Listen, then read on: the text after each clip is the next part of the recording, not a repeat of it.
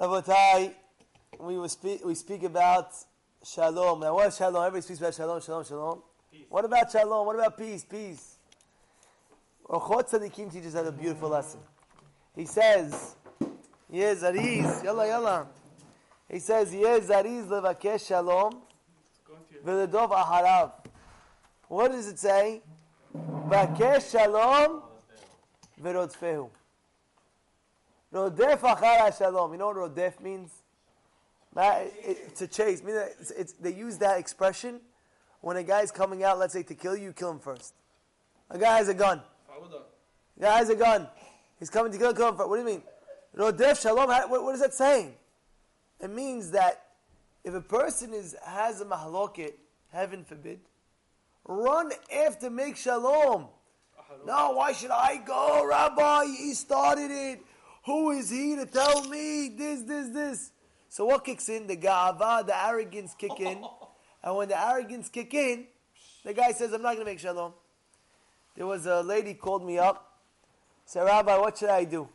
So what's the problem?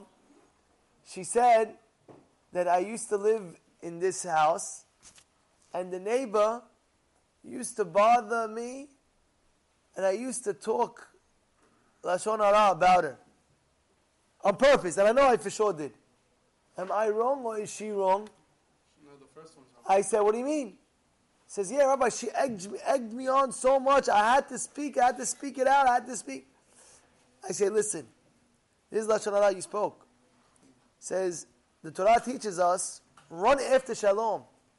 Take your dignity and your honor and your ego and put it on the side for a second, because if she has akbada or a person has a hold or a grudge on what you're saying, or you don't make the mehilah, first of all, shalom, things can happen wrong to in your life. And second of all is, you owe mehilah.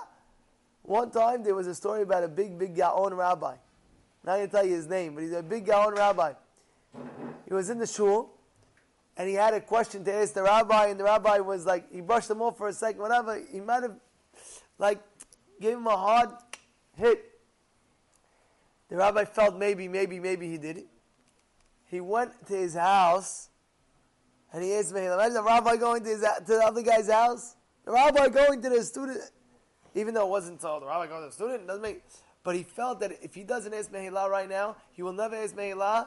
And he felt like a little bit, uh, he, may, he might embarrass him in public. We, even so, sometimes the rabbi has the rights to, to do something, there's halachot about it in order to put it the, the, the student in place. This time he said maybe he wasn't. He, imagine. So therefore, Orchot Tzadikim is telling you, what? Heve Golem Makom Torah, he says, Zariz, in order to make peace amongst each other. Guys, time to pray Shadi.